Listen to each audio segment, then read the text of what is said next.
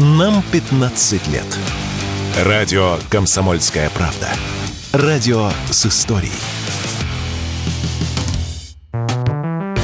В две тысячи двадцать третьем году россияне резко нарастили закупки ноутбуков MacBook Air и Pro, ушедшего из России американского бренда Apple. За двенадцать месяцев продажи этой техники в стране выросли более чем на двадцать процентов. Об этом пишут СМИ со ссылкой на отчет компании-партнера нескольких производителей электроники. Продукция компании Apple перестала официально поставляться в Россию еще в две тысячи двадцать втором году. Несмотря на это, американский бренд в прошлом году остался одним из лидеров отечественного рынка ноутбуков.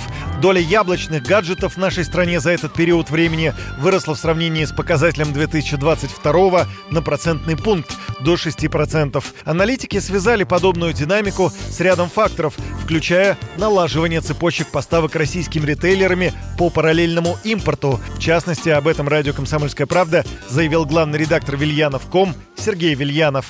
В две тысячи двадцать втором году Apple полностью вышла из, скажем так, легального поля, и продажи шли во всяких серых фирмах, в которые, в свою очередь, ввозили ноутбуки либо в чемоданах буквально, либо под видом зеленого горошка, что поначалу, в общем-то, было вполне возможно в рамках так называемого параллельного импорта. В две тысячи двадцать третьем году ситуация сильно изменилась, потому что, во-первых, государство очень здорово начало контролировать, что же все-таки ввозится под видом зеленого горошка, и доначислять штрафы даже задним числом очень ощутимо. А с другой стороны, отладились уже каналы поставок из Арабских Эмиратов, из стран СНГ, то есть э, уже абсолютно четкие, понятные каналы поставок, уже не в чемоданах, а в контейнерах, и поэтому ноутбуки снова в достаточном количестве появились на полках официальной розницы.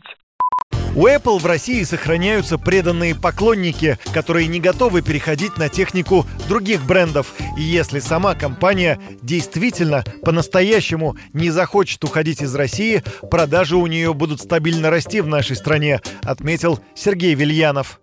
Apple предлагает действительно до сих пор уникальные решения, в том числе уникальные решения для профессионалов. Соответственно, определенное количество, довольно заметное, продаваться будет, если только Apple дополнительно не перекрутит кислород. То есть, если Apple запретит вообще все способы оплаты, которые до сих пор существуют, если Apple запретит использовать приложения из App Store, просто заблокирует их, такая возможность у нее имеется. То есть, если Apple дополнительно вот такие вот террористические опции добавить, то спрос, конечно, упадет радикально. Но если компания будет этому всячески помогать, то, я думаю, все у нее получится. Ранее сообщалось, что по итогам две тысячи двадцать третьего года резко выросли продажи российских ноутбуков. Их реализация достигла уровня в двести пятьдесят шесть тысяч штук. В денежном выражении показатель вырос втрое, до практически восемь целых пять десятых миллиардов рублей. Юрий Кораблев, Радио ка пэ.